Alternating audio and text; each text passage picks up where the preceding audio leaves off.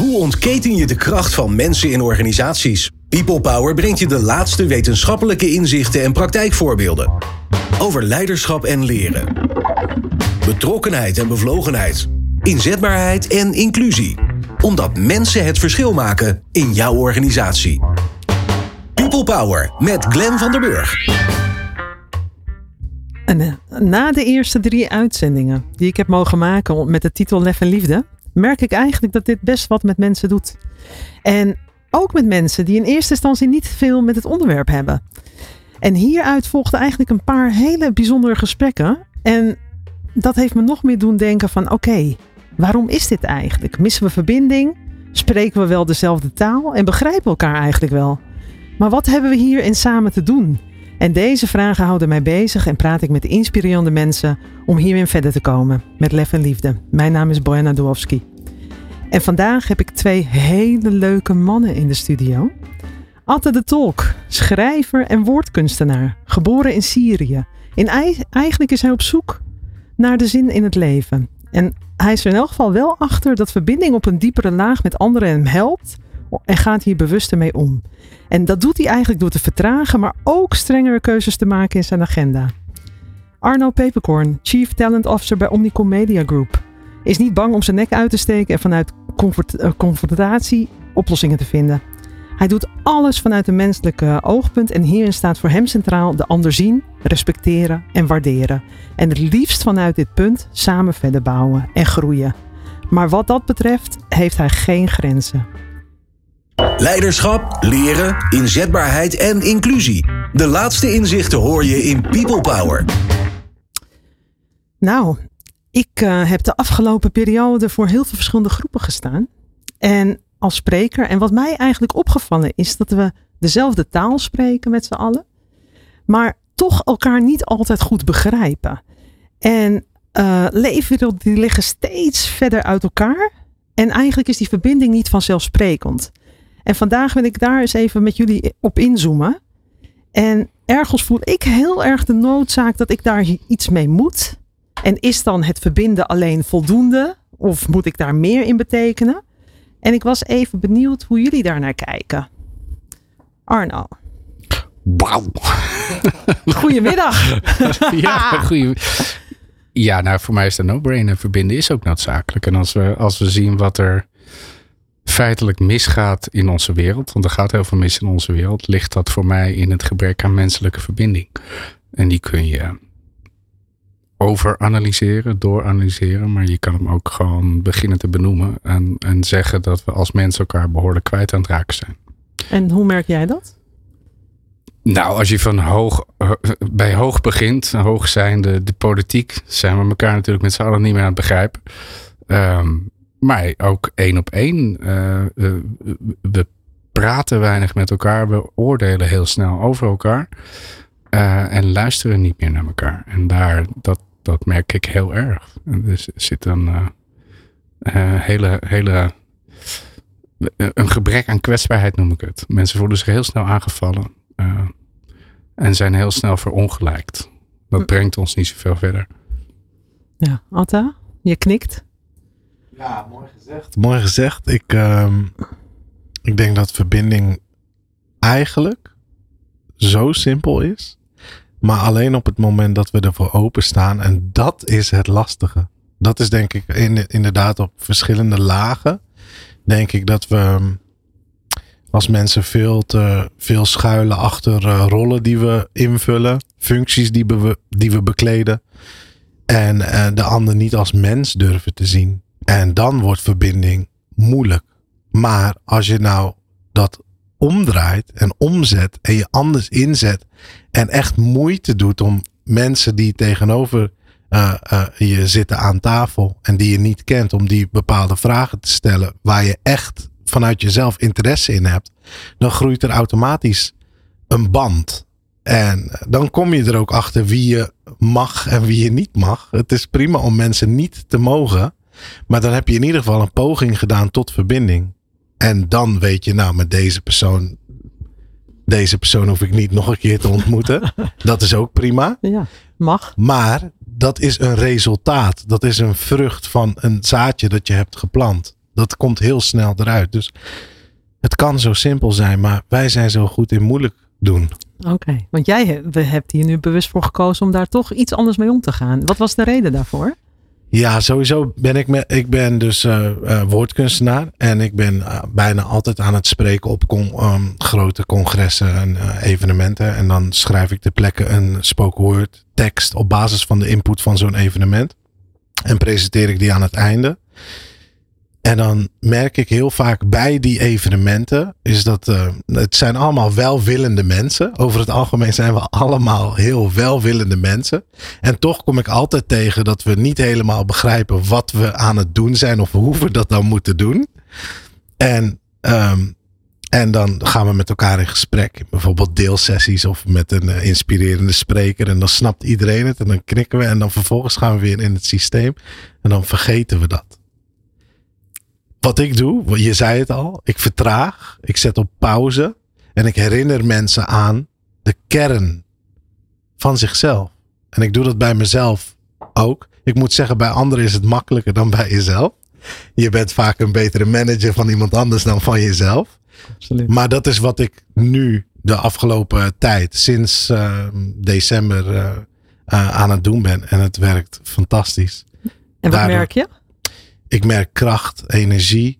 Ik merk uh, ongekende creativiteit die vrijkomt. Maar ook heel erg de noodzaak, de urgentie om nog meer te verbinden. En ik krijg, uh, ik geloof heel erg in tekens van het leven. Ik krijg heel erg tekens dat ik iemand ben die moet verbinden. That's it. Dat is wat ik moet doen. Nou, ja. fijn. Ja. Ik ben heel benieuwd naar de komende periode. ja, ja. zeker. hey, en uh, Arno, kijk, dat is dan iets waarvan ik denk van oké, okay, daar struggle ik mee en daar moet ik iets mee. Is er iets waarvan jij vindt, hé, hey, dat mag niet langer uitgesteld worden? En waarom? Oh, is er iets op jouw pad? Oh, wauw. Wat een diepe vraag, Bo. uh, nou ja, ik vind dat we uh, niet langer moeten wachten met het streven naar uh, gelijkwaardigheid. En uh, moeten stoppen met streven naar gelijkwaardigheid. En met stoppen met daar hokjes aan te verbinden. We begonnen met diversiteit, toen werd het inclusiviteit. Maar het gaat om gelijkwaardigheid. En ik vind dat we radicaal moeten nokken met uh, daarmee wachten. Want daarmee wachten insinueert dat er een norm is. En dat die norm anderen beter maakt dan we met z'n allen eigenlijk zijn. En ik ben voor radicale gelijkwaardigheid nu. Oké, want ik leg dat uit inderdaad als gelijkwaardigheid, maar ook dus die wederkerigheid daarin. Dat zit in gelijkwaardigheid, ja. maar ik ben het volledig ja. met je eens. Ja. ja, je moet allebei die stap willen en durven maken. Dan hebben we het weer over lef. Ja, dat, ja, maar dat lef is wel vanuit één kant bekeken. Snap je? Ja. Um, um, ik, noem, ik chercheer graag, dus excuus vast daarvoor. Maar al, al die praatgroepen over inclusie en diversiteit. En die, die gaan uit van, van een norm. En die gaan ervan uit dat andere mensen. En het zit al in het woord ander. En jij bent woordkunstenaar, dus je kan dat waarderen. Andere mensen er dan later ook bij mogen horen of zo. Ja. Uh, en waar hoor je dan bij? Het, het, het gaat bijna uit van ongelijkwaardigheid. Terwijl we moeten uitgaan van gelijkwaardigheid. En moeten nokken met al die hokjes waar we in denken. Um, ik begrijp wel dat het hoog over is. Maar zo benaderen we elkaar inmiddels in, uh, in de maatschappij. En uh, ja, dat vind ik zonde. Want dan haal je niet het ultieme uit de mens. En dan is die verbinding al weg. En hoe doe jij dat dan wel? Door met mensen te praten. En niet met cv's of met hokjes of met functies of met, met mensen te praten. En wat Atta zegt is waar. Sommige mensen zijn gewoon eikels. Uh, dat kan. Ja. Niet alle, dat, dat heeft niets met gelijkwaardigheid te maken. Je kan elkaar wel of niet aardig vinden.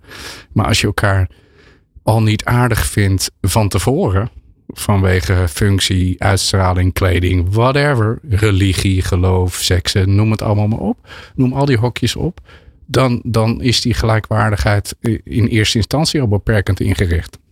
En dat werkt niet. Ja, dankjewel. Hm. Wat dan? Heb jij nog iets wat een kriebeltje veroorzaakt bij je? Dat je denkt van nou, dit mogen we wel veranderen? Nou, eigenlijk uh, aansluitend op dit verhaal. Als je kijkt naar bijvoorbeeld de politiek. Ik ben, ik ben, ehm, ik kom, ik ben naar Nederland gevlucht als kleine jongen uit Syrië met mijn ouders. Ik, ben, ik heb verschillende kanten van het leven gezien. De meeste waren niet echt heel prettig.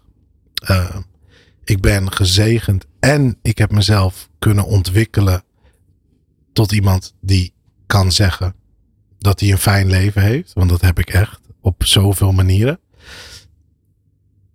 En dan denk je, als je mij op een ander moment in mijn leven had ontmoet, had je mij misschien wel weggecijferd. En dat had helemaal niet gehoeven. Want nu staat weer iemand voor je waarvan je denkt: hé, hey, dat is een aardige gast. Of daar kan ik een gesprek mee voeren. Of wij kunnen elkaar iets leren. Of, of wat dan ook.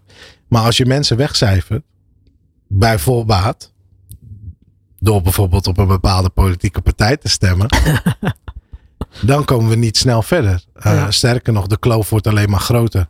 Dus dat is wat er echt wat urgent is. Maar de landelijke politieke uh, uh, uitslag, de verkiezingsuitslag, um, wordt groot gemaakt, maar begint bij onszelf. Hè? Het is hoe je uit je ogen kijkt wanneer je iemand ziet op straat of in de supermarkt. Dat is wat moet veranderen. We moeten wat vaker glimlachen naar elkaar. Vragen, hoe is het met je? Dat is simpele dingen. Simpele dingen. Je moet iemand helpen. Bijvoorbeeld, je ziet iemand die met moeite boodschappen aan het tillen is. En jij hebt wel een krachtig lichaam op dit moment. Misschien is het morgen anders. Ja. Je vraagt, kan ik je helpen? Of weet je, waar moet ik dit naartoe tillen? Of het zijn die kleine dingen waardoor je mensen kunt veranderen. En inderdaad, de, de verkiezingen zorgen ervoor dat mensen nog meer afstand tot elkaar uh, hebben. Dus dat moet veranderen. We moeten dichter bij elkaar gaan staan. Hey, en um, als ik dan bedenk van de persoon Atta destijds misschien en de persoon Atta nu. Mm -hmm. uh, wat zou jij graag mensen willen meegeven van hoe kijk je dan naar zo iemand? Wat, wat is daarin nodig? Nou, laat me, laat me zeker deze kans gebruiken om de mensen die luisteren hiernaar. Uh, het inzicht mee te geven dat er veel meer in een persoons leven speelt dan wat jij op dat moment denkt.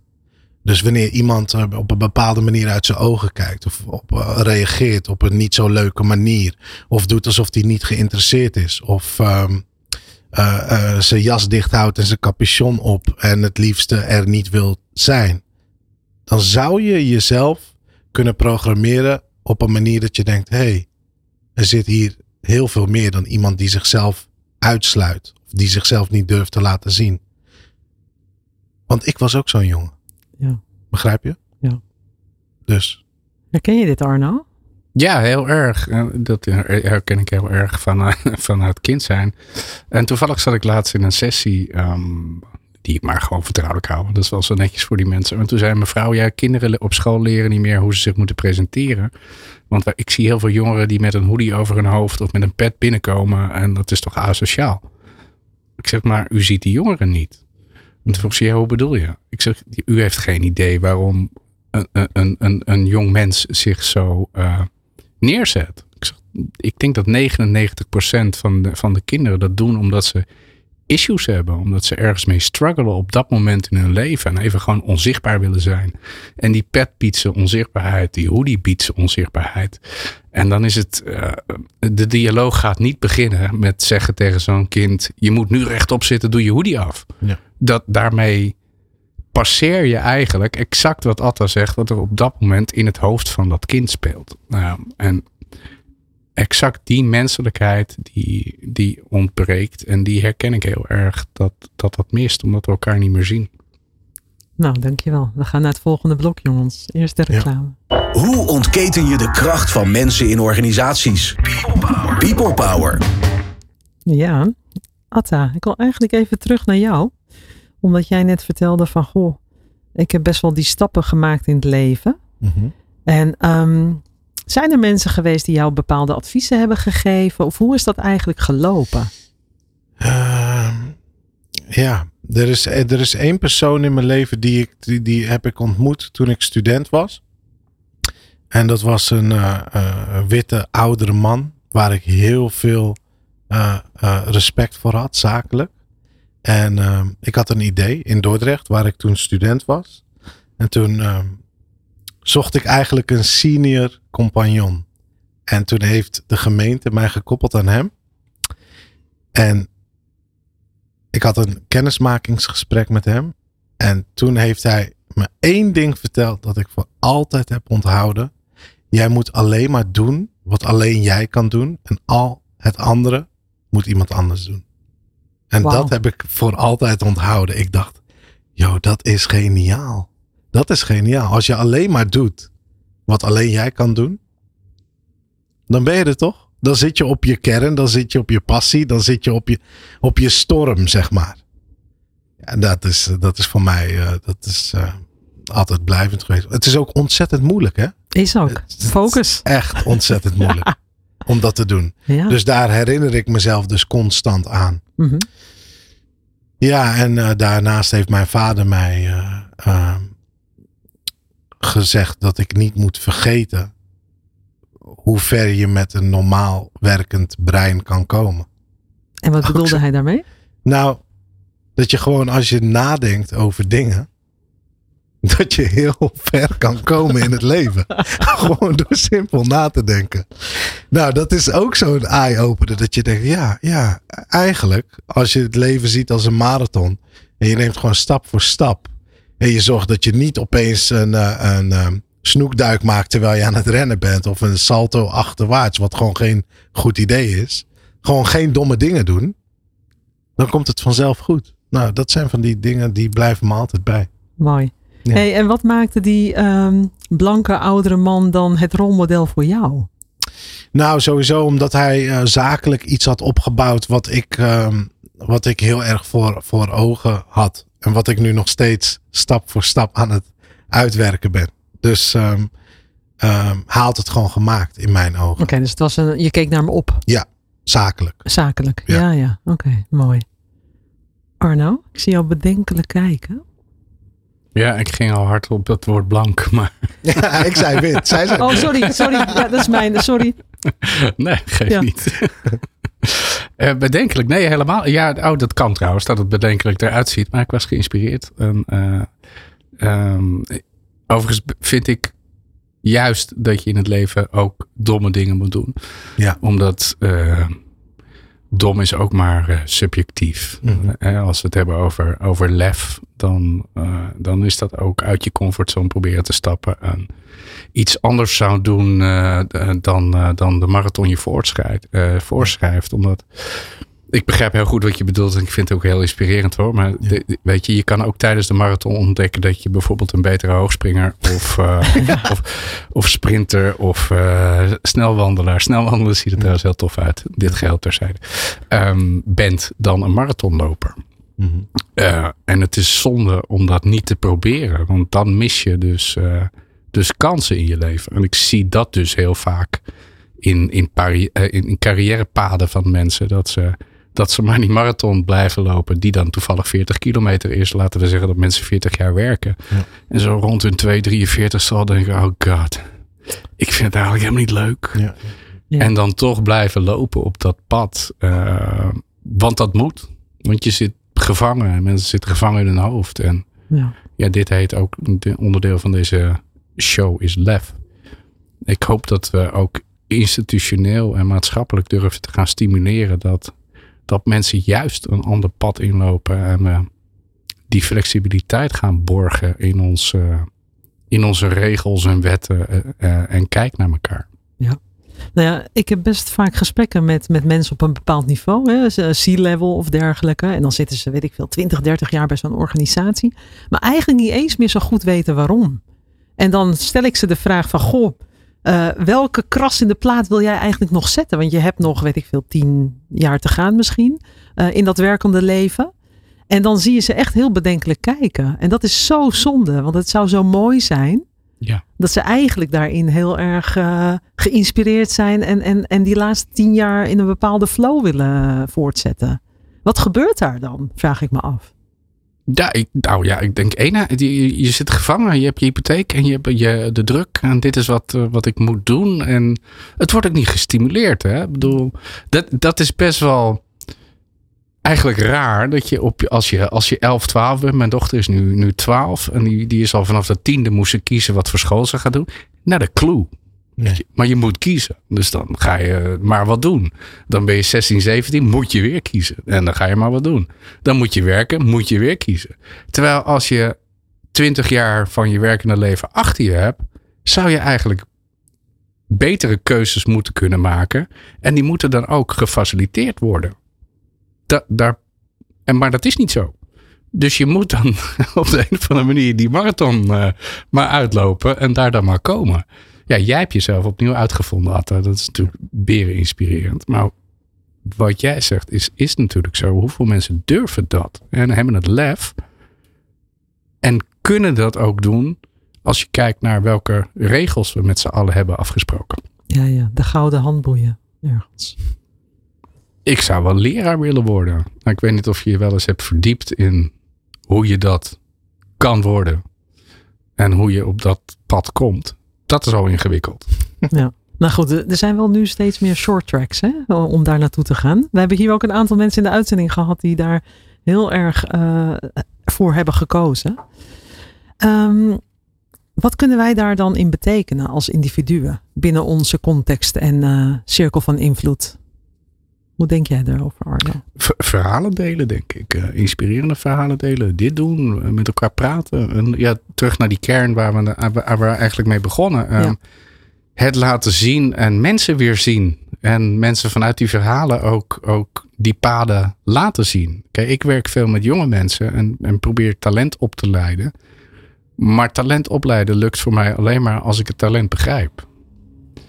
Anders duw ik een opleidingsprogramma door de strot van mensen die ik eigenlijk niet ken. En als je mensen niet kent, ja, waar, dan laat je ze dus doen wat jij denkt dat ze moeten doen. Ja, kunstje. Dat lukt bij mijn hond. Eigenlijk ook niet. maar in principe lukt dat bij mijn hond. Maar zo werkt dat niet met mensen. En zeker niet met de generatie die we nu hebben. Uh, en, en dat vind ik een wezenlijke andere generatie dan, dan de mijne. En ik ben 47 voor de luisteraar. Uh, omdat de prikkels die deze generaties hebben dermate. Ja, die zijn veel meer dan de prikkels die wij ooit hebben ontvangen uh, als kinderen.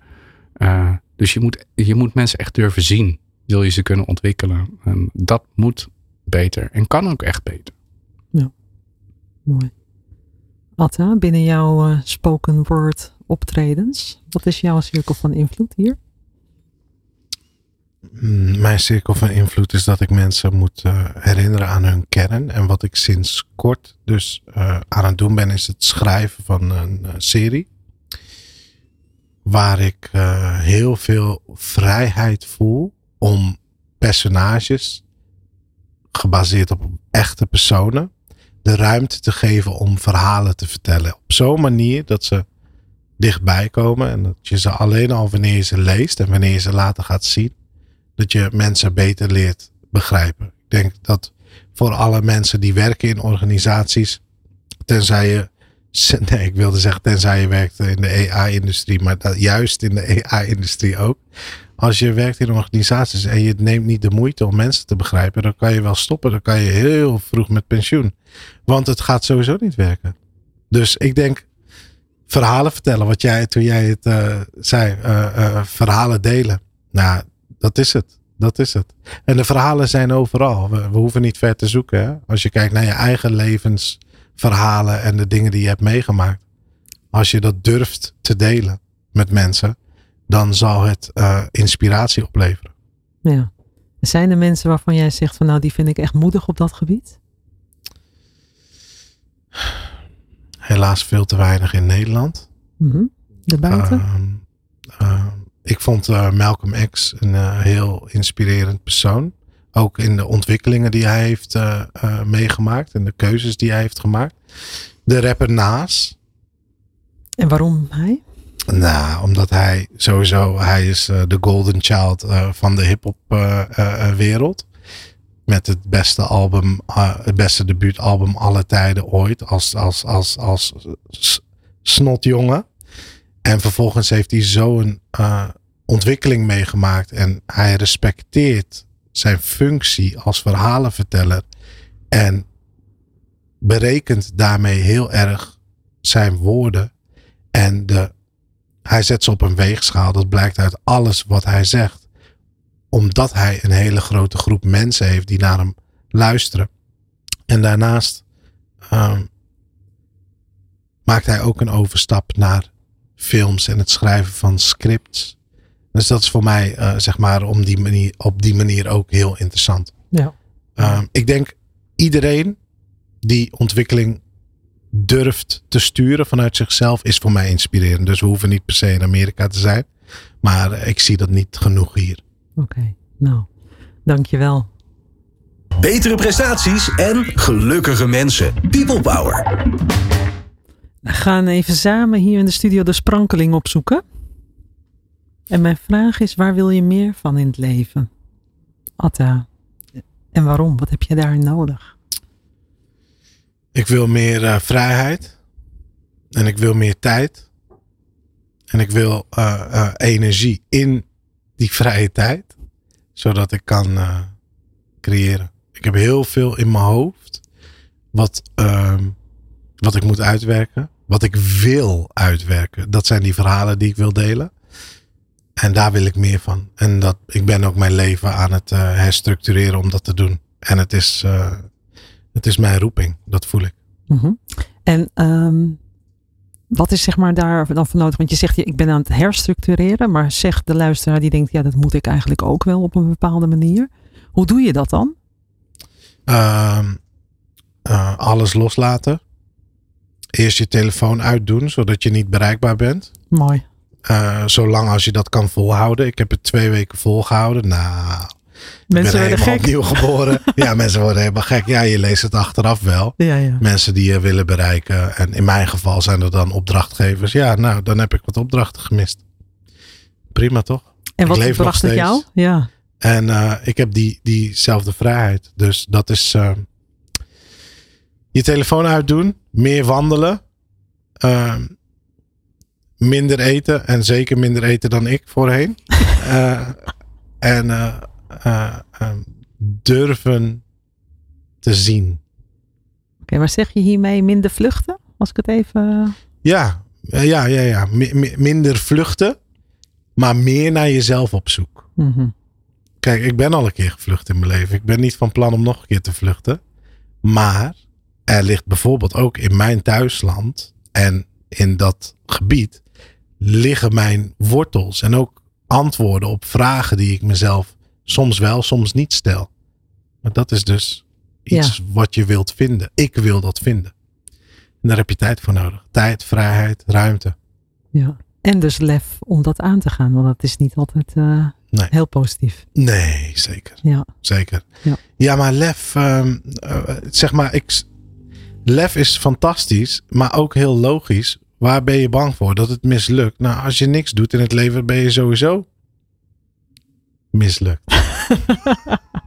is gewoon aangaan. Gewoon aangaan. Ja.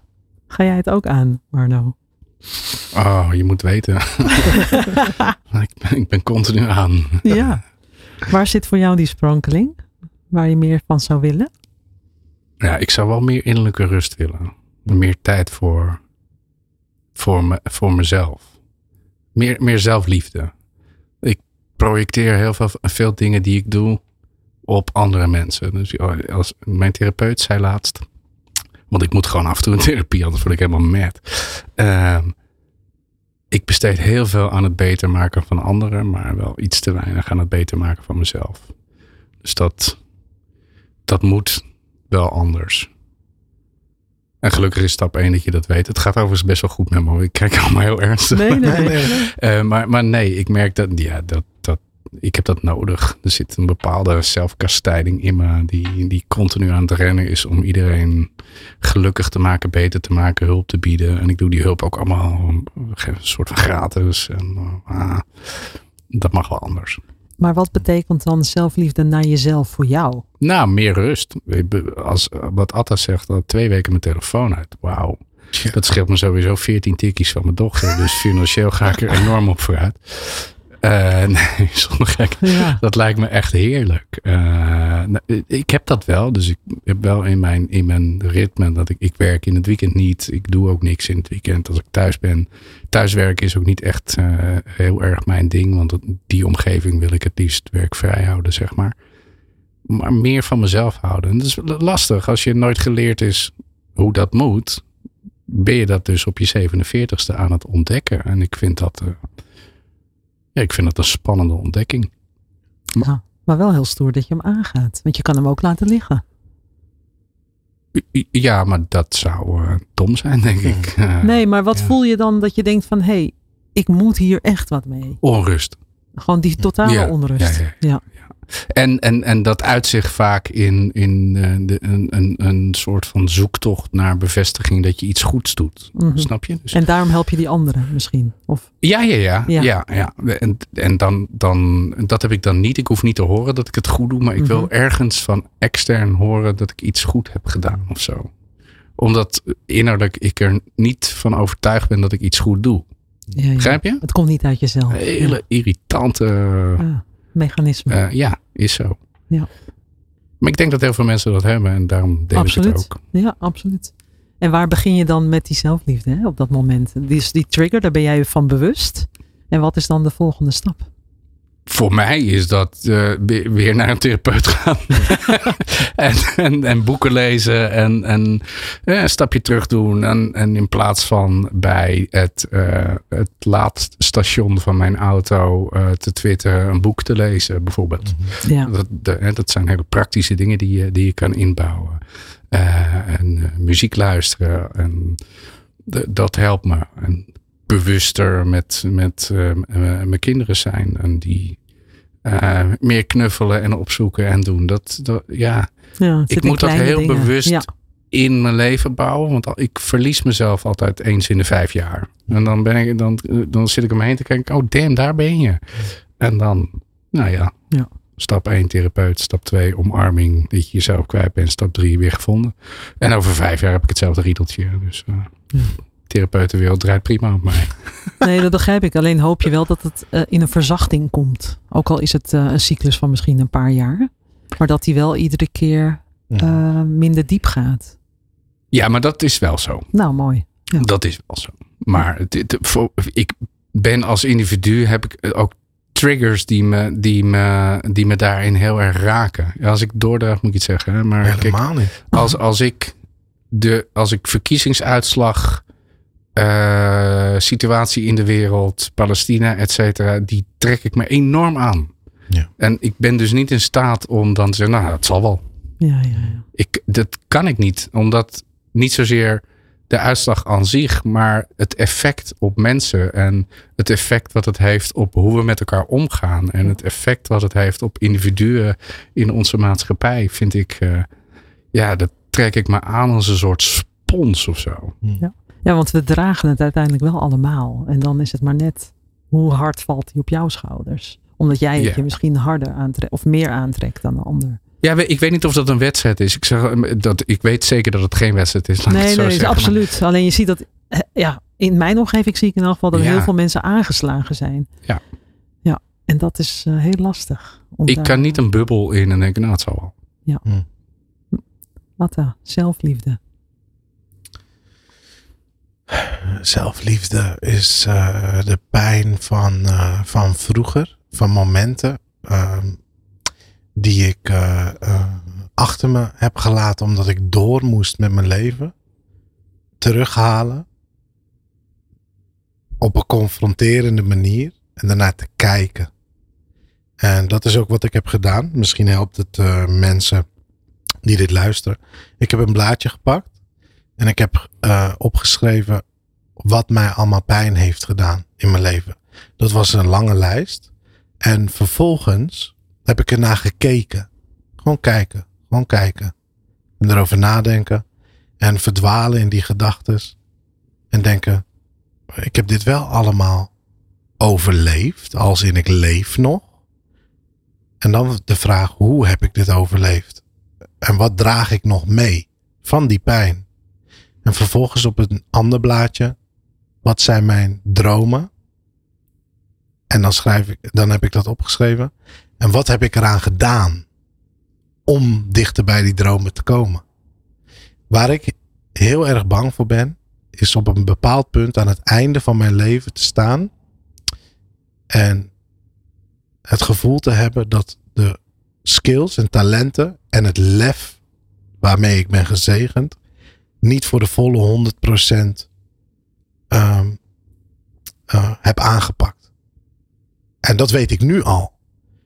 Dus om dat moment te voorkomen, leef ik nu elk moment zoals ik dat wil. En zover dat volgens bepaalde kaders kan. En over die kaders wil ik nog zeggen. Kaders worden heel vaak gevormd door bepaalde angsten. Je bent bang om een baan kwijt te raken. Of je bent bang om een huis kwijt te raken. Of een auto. Of een fiets. Tenzij je in Amsterdam woont, daar ben je eraan gewend. Um, maar je hoeft er niet bang voor te zijn. Want als de ene deur dicht gaat, gaat er ergens anders een deur open. Dus je hoeft alleen maar je gevoelsroute te vinden. Maar ik ben benieuwd, hè? als je dan zo'n lijst visueel maakt. Ja. Gaf het jou bevestiging omdat die lijst met die dromen langer was? Of even gewoon nee, de, de Nee, nee, omdat zeg maar de, de, de, de angsten heb ik al gehad. Uh, ah, de angsten, de trauma's, voorbij. de pijn ben ik al voorbij. En nog steeds, die dromen die ik heb, had ik zelfs op momenten dat ik die angsten had of die trauma's, dat ik in die momenten zat. Maar die dromen zijn er nog. Ja. En dat geeft je dus een gevoel dat je sterk bent. En dat is een heel fijn gevoel. Zeer geruststellend. Ja. Arno. Ja, inspirerend. Uh, die lijst. Ik ben begonnen met mijn levensverhaal op te schrijven. Mm. Uh, en er komen heel veel vragen uit. En ook heel veel gevoelens uit. En ik vind het wel, wel dat werkt bijna zelftherapeutisch. Mm, uh, om eigenlijk om hetzelfde mechanisme. Dat je damn, het is toch gelukt. Dat is Mhm. toch, ja, dat is ook gelukt. Dit is ook gelukt. Um, dus ik kan het ook zeker een, een ieder aanraken. En dat, dat vind ik ook mooi om met, met jonge mensen te doen. Die, die rust nemen om echt naar ze te kijken. En ze te leren ook naar zichzelf te kijken. En dat, dat je er gewoon mag zijn. En sommige mensen zeggen tegen mij, nou dat klinkt heel zweverig. Ja, fuck dat. Ik vind dat we ook wel wat zweveriger mogen zijn. Nou ja, en door zaken aan te kijken kan je er ook iets mee, hè? Ja. Door ze weg te stoppen, ze blijven je achtervolgen. dus we kunnen wel ja, dat uh, proberen, maar je komt ze toch altijd weer tegen. Wat, wat zeggen ze toch altijd? Van ja, je kan wel wegvluchten, uh, maar je, komt jezelf, je neemt jezelf altijd mee. Ja, de grap is, ik, ik kan dat dus heel goed. En ik merkte het, dat is al lang geleden, toen ik mijn eerste huis kocht. Toen haalde de vloer haalde ik eruit en toen zag ik lekkage. En toen dacht ik, ik ga dit tegen niemand zeggen. En toen dacht ik, dit is mijn eigen huis. Kom, linksom, rechtsom ben ik gewoon het bokkie in het verhaal. En ik moest zo hard lachen om mijn eigen mechanisme om weg te lopen voor dat probleem. Dat ik daar later nog eens over na heb gedacht. Ah, oh, gassie. en dat, dat is een soort van repeterend ding. Dat je, ja. dat je het maar even wegstopt. En exact wat jij zegt, Brianne, je moet dat niet doen. Ja. Head on. Inderdaad, dan maar je auto kwijt. Ja. Of je fiets. Ja. Um, in Alkmaar wordt je fiets niet gejat. Dus vandaar is het ook. Zo. Ja. Altijd, ik uh, moest lachen, want ik denk dat. Um, ja, ik, ik ken jou al een tijdje, we hebben elkaar een hele tijd niet gesproken. Maar wat een mooie tocht heb jij gemaakt op deze ontwikkeling. En ja. uh, dat je zo dat bewust aangrijpt en, en anders daarin staat. Ja. Ik wil je daar echt wel in complimenteren. Dankjewel. Ja. Dankjewel. Ja. En Arno, jij echt uh, dank voor de openheid. En uh, dat we heel veel jongeren mogen inspireren en stimuleren. Wil je nog iets zeggen over het programma wat je aan het ontwikkelen bent? Er is nog wel een beetje ruimte voor. Want ik vind dat wel heel interessant, omdat jij dat vanuit een hele ander perspectief bekijkt. Hoe je jongeren misschien uh, verder kunt helpen, laten we het zo zeggen. Ja, nou ja, wij hebben met, met Omnicom, net als ieder bedrijf in de wereld, een probleem met, met jonge mensen vinden en aan ons te binden. En onze constatering is dat we die mensen echt moeten zien. Dus we hebben een opleidingsprogramma opgezet dat heet uh, de Yumi Academy. Dat staat voor Human Media. Een hele slimmerik zei laatst tegen mij dat David Hume is een Schotse filosoof die erg voor empathie stond. Oh, mooi. Dus dat is een mooie bijkomstigheid. Uh, maar het opleidingsprogramma bestaat uit uh, mensen zien en ze vooral enerzijds leren wat ons mooie media reclamevak behelst. Dus dat hebben we opgericht in, uh, in domeinen. Maar 50% van het programma bestaat uit mensen leren hoe ze om moeten gaan met slaap, mindfulness, gezondheid, energie, voeding. Uh, we leren ze wat leiderschap is, hoe ze zichzelf presenteren, wie ze echt zijn en wat hun krachten zijn. En van dat, vanuit daar kunnen ze hun pad uh, inkleuren en echt vanuit hun kracht en hun echte talent verschil maken. Uh, en ik ben er super trots op A, dat we het, dat we het doen. B, dat ik daar een rolletje in mag spelen. Nou ja, ik, ik uh, vind het heel bewonderenswaardig. En ik ben echt fan van dit programma, ook al moet het nog uh, starten. Omdat ik als 18-jarig meisje in die reclame terecht kwam. En me eigenlijk zo niet thuis voelde. En op wilskracht 12 jaar lang dat heb volgehouden. En van typmiep naar managing director ben gegroeid. Maar eigenlijk me nooit thuis heb gevoeld. Dus wat ik deze jongeren gun, is dat ze op een plek komen met uh, rolmodellen met name.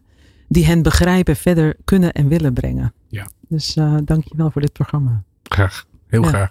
Nou, wij gaan afsluiten. Lef en liefde. Meer luisteren? Ga naar peoplepower.radio en abonneer je op onze podcast.